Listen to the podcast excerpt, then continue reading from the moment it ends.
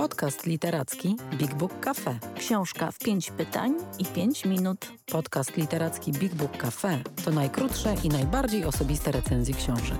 Co dwa tygodnie rozmawiamy o jednej. Pytamy wprost, a odpowiadamy szybko I szczerze. Odcinek specjalny Książka na bezsenną noc. Witajcie w odcinku specjalnym podcastu Książka w 5 pytań i 5 minut. Dzisiejszy odcinek przygotowaliśmy z okazji Nocy Księgarń, czyli ogólnopolskiego festiwalu księgarń i czytelników organizowanego przez dystrybutora książek firmy Azymut.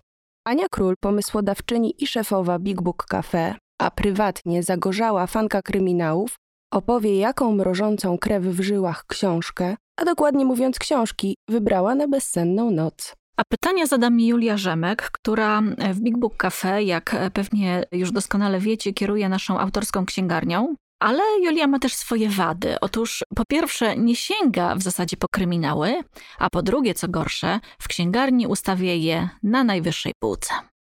Może po dzisiejszym podcaście to się zmieni. Uwaga, Ania, ważna zasada, pamiętaj, na każdą odpowiedź masz tylko minutę. Zaczynamy. Na bezsenną noc wybrałaś stertę książek, która na pewno nie pozwoli ci zasnąć. To jest 14 tomów? Tak, 14 i prequela mówimy tylko o jednej serii, e, napisanej przez norweskiego bestsellerowego autora Horna Liera Horsta. No po pierwsze dlatego, że jak czegoś jest 14 i wszystkie te książki mają interesujące opisy, nie czytaliśmy żadnej, e, to możemy dość długo wybierać, od czego zacząć. Po drugie dlatego, że jest to seria, więc możemy również czytać te książki tak jak czyta się serię, czy tak jak ogląda się serial. Po trzecie, bo książki, które wybrałam właśnie z tej takiej toczącej się serii, opowiadają nie tylko o pojedynczych historiach kryminalnych, o zagadkach kryminalnych, które w trakcie czytania się rozwiązują, ale opowiadają również o e, życiu głównego bohatera, a głównym bohaterem e, tych książek jest Willam Wisting. Jest to norweski śledczy pracujący w policji w Larwiku. Co ciekawe, sam autor, e, czyli Horst, pracował również lata temu e, jako szef Wydziału Śledczego właśnie okręgu policji Westfold, e, czyli miejsca, w którym leży powieściowy Larwik. Czyli kryminały na bezsenną noc, mówiąc krótko. Co jest takiego w kryminałach, że lubisz po nie sięgać? Nieprzekonana pyta przekonaną. E, muszę powiedzieć, że kryminały to jest taka moja dosyć świeża miłość. Kiedyś wydawało mi się, że powieści kryminalne to są takie płytkie e, opowiastki, fabularne, na które właściwie szkoda czasu i bez sensu jest e, w sumie po nie sięgać. Teraz myślę inaczej. Oczywiście są bardzo różne kryminały, lepsze i gorsze, ale ta zasada stosuje się do wszystkich książek świata, więc tutaj kryminały nie są absolutnie żadnym wyjątkiem. Myślę, że jest kilka powodów. Po pierwsze, zauważyłam już, że czytam powieści kryminalne w czasie, kiedy jestem trochę bardziej zestresowana niż zwykle, jestem jakoś trochę podenerwowana, jakoś tak pobudzona emocjonalnie, to często się zdarza właśnie przed takimi dużymi wydarzeniami, jak to, które wspólnie organizujemy, czyli przed Big Book Festiwalem. Dlaczego wówczas kryminały są dobre? Myślę, że dlatego, że dużo łatwiej jest przy wartkiej fabule, która w dodatku ma w sobie pewien rodzaj zagadki, uspokoić myśli i sprawić, żeby te myśli podążały jakoś gładko za tą fabułą. Jest mi w takich momentach dużo trudniej skupić się na e, powieściach pisanych językiem bardzo literackim, często trudnym formalnie, poetyckim. Dużo łatwiej moja głowa uspokaja się właśnie przy tego typu literaturze. Po drugie, myślę, że ćwiczą one mózg w pewien sposób i jakoś e, wchodzą w relacje z naszymi e, możliwościami jakoś poznawczymi, bo jednak każą wciąż być skoncentrowanym, podążać za zagadką, podążać za jakąś historią, też starać się w głowie samemu rozwiązywać e, tę zagadkę i to jest taka aktywność, którą ja bardzo lubię.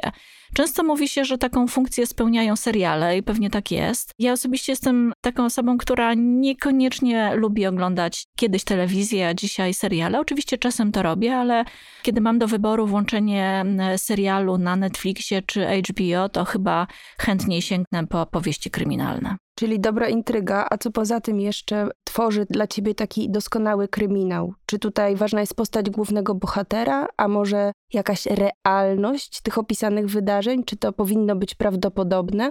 Te książki są bardzo prawdopodobne, chociażby dlatego, że ich autor sam był śledczym. W związku z tym, to co myślę jest dużą zaletą tej serii o Willamie Wistingu, który domyślam się, że ma w sobie też sporo e, z autora, bo na pewno trudno było mu uciec od tego, jak opisuje jakoś rzeczywistość funkcjonowania w tym środowisku. Powieściowy William Wisting jest w tym samym mniej więcej wieku co Horst, w związku z tym można sobie wyobrazić, że pisze trochę o sobie pisze w bardzo realistyczny sposób o środowisku tym policyjnym norweskim. Jest to dla mnie również ciekawe, dlatego że ukazuje funkcjonowanie tego obszaru, myślę, że w pewnym porównaniu do tego, co znamy z polskiej literatury, czy kryminalnej, czy w ogóle z polskiej rzeczywistości.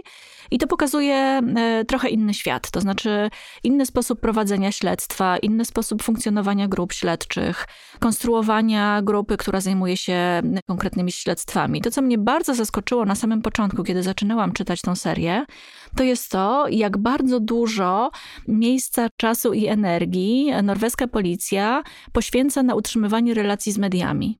Jest to bardzo przemyślany sposób właściwie realizacji śledztwa, bo okazuje się, że ten bardzo taki otwarty, zdradzający wiele szczegółów, wiele wątków z prowadzonego śledztwa sposób opowiadania e, mediom, no i poprzez media relacjonowania tego ludziom, wielokrotnie pozwala na to, że to śledztwo idzie do przodu. Więc myślę, że to jest też coś bardzo innego niż sytuacja, z jaką mamy do czynienia w Polsce. Jest to bardzo ciekawe. Mhm jest ten główny bohater, y, William Wisting. Powiedz mi, gdybym zdecydowała się na y, poznanie jego historii, to czy tą serię dobrze jest czytać od początku, czy raczej tutaj można sobie wyciągać y, jakieś jej elementy i czy ty masz takie ulubione tomy, od których na przykład polecałabyś mi zacząć? E, myślę, że to, co jest e, dodatkową, znowu wracam do przekonywania, ale niech tak będzie, to, co jest dodatkową zaletą czytania tych książek, to jest to, że można je czytać na najróżniejsze sposoby. E, po pierwsze, jako serię. Od pierwszego tomu, napisanego już chyba prawie 17 lat temu, czy 18 lat temu, do tomu najświeższego, wydanego w tym roku. I dzięki temu śledzimy nie tylko pojedyncze historie opisywane w każdej z tych książek, bo oczywiście każdy z tomów tej serii to jest opowieść koncentrująca się wokół jakiejś zagadki kryminalnej, która jest rozwiązywana, ale to, co jeszcze możemy robić, to możemy śledzić losy samego głównego bohatera. I to w książkach, które są seriami, naprawdę uwielbiam. Lubię patrzeć, jak ci bohaterowie się zmieniają, co im się przytrafia. Tutaj mamy do czynienia z człowiekiem, który w pierwszych częściach tej serii jest młodym, początkującym policjantem. Jest pewne zdarzenie, do którego wraca autor kilka tomów później, które ma bardzo duży impact e, i w istotny sposób wpływa na życie tego policjanta. Ma rodzinę, ma córkę i syna, bliźniaków. Zresztą ta córka jest też e, bardzo istotną bohaterką książek, e, jest dziennikarką śledczą, w związku z tym często współpracują. I to wszystko sprawia, że gdzieś na linii czasu też rozumiemy, jak się zmienia świat, tak? Jak zmieniamy się my, jak dojrzewamy, jak zmienia się nasz pogląd na różne sprawy. Natomiast oczywiście ta najprostsza metoda czytania tych książek to jest wybieranie trochę na chybił trafił historii, która zawsze jest zamknięta w jednym tomie. W związku z tym e, nie musimy się bać, że coś coś tracimy. No i podążanie za tą zagadką.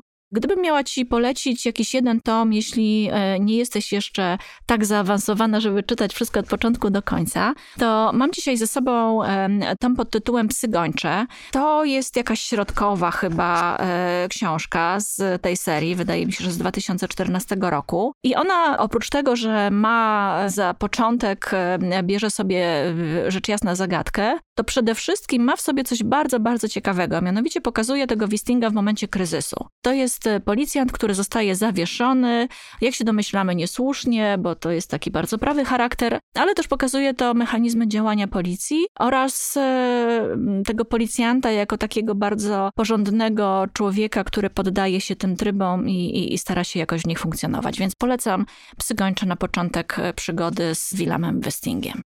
Dobrze, już zrobiłam sobie notatkę, więc, więc spróbuję. Powiedz jeszcze, proszę, bo próbuję zdobyć jak najwięcej wiedzy w krótkim czasie na temat kryminałów. Czy ty, sięgając po kryminały, filtrujesz je przez ten kraj pochodzenia? Bo y, wiem, że są różne szkoły, różne wzory pisania kryminałów. Tutaj mamy norweską opowieść, ale czy na ciebie to działa? Tak, na mnie to działa. Jak już dzisiaj się e, zebrałam na takie osobiste wyznania i powiedziałam już, że kiedyś nie byłam wielbicielką kryminałów, to powiem też, że kiedyś z takim dużym dystansem myślałam o takich krajach jak Norwegia, Dania, Szwecja, w ogóle Skandynawia mnie nigdy jakoś nie kręciła i zawsze myślałam, że to jest jakiś taki zimny zakątek świata, ponury, mroczny i, i należy go omijać. E, to się bardzo zmieniło. Bardzo, bardzo zaciekawiła mnie Norwegia, także to opisana w tych książkach. Oczywiście to nie są książki geograficzne, geograficzno-historyczne i nie będziemy tutaj mieć jakichś długich wywodów na temat tego, jak zbudowana jest Norwegia, jakie tam są miasta, ale no ta akcja przynosi się z miasta do miasta. Poza tym ten Larvik jako taki symbol niewielkiej miejscowości gdzieś na poboczu tego głównego nurtu życia i politycznego i medialnego jest e, chyba dobrym wyborem, bo dzięki temu też skupiamy się bardziej na relacjach, jakie łączą tych ludzi, ale też na tym, jak się żyje po prostu zwyczajnie w takiej niewielkiej miejscowości. I muszę przyznać, że bardzo e, zapragnęłam pojechać do Norwegii i odwiedzić innymi Larvik. Myślę, że e, skandynawskie kryminały, w szczególności norweskie, chociaż bardzo lubię także autorów ze Szwecji, wpisują się też w pewną specyfikę i też myślę dla nas Polaków pewne wyobrażenie tego, co to są za miejsca, bo no, tak jak powiedziałam na początku, zwykle ta Skandynawia wydaje nam się trochę mroczna, trochę taka melancholijna, trochę taka zasnuta mgłą, deszczowa i tak dalej. I wydaje mi się, że to z punktu widzenia opisywania fabuły kryminału jest e, świetnym wyborem, bo, bo wszystko jest takie trochę bardziej mroczne, trochę takie bardziej lepkie i być może tym autorom jest nawet łatwiej osadzać tam intrygę kryminalną niż Polakom, ale czytuję także e, kryminały polskich autorów i niektórych e, bardzo lubię. Ania, bardzo dziękuję Ci za tą dzisiejszą wyprawę do świata kryminałów. To był odcinek specjalny przygotowany z okazji Nocy Księgarni, a już wkrótce zaprosimy Państwa na nasze kolejne podcasty. Zapraszamy do słuchania. A ja muszę powiedzieć, że zostałam sama przez siebie, ale przez to, że pomyślałam o tym, że można tak długo czytać książki, oczywiście przez Julię i Bartka zachęcona do tego, żeby sobie zafundować taką bezsenną noc. Niekoniecznie w noc księgarni, ale może jakoś niedługo. Wieczór e, jesienny, październikowy pod kołderką i książka. Brzmi idealnie. Brzmi idealnie. Polecamy. Więcej o książkach opowiemy Wam osobiście, jeśli odwiedzicie Big Book Cafe, czyli księgarnię, kawiarnię i Centrum Wydarzeń Literackich. Wejdźcie na bigbookcafe.pl lub odwiedźcie nasz profil na Facebooku. Big Book Cafe. Czytam, Gadam, żyję.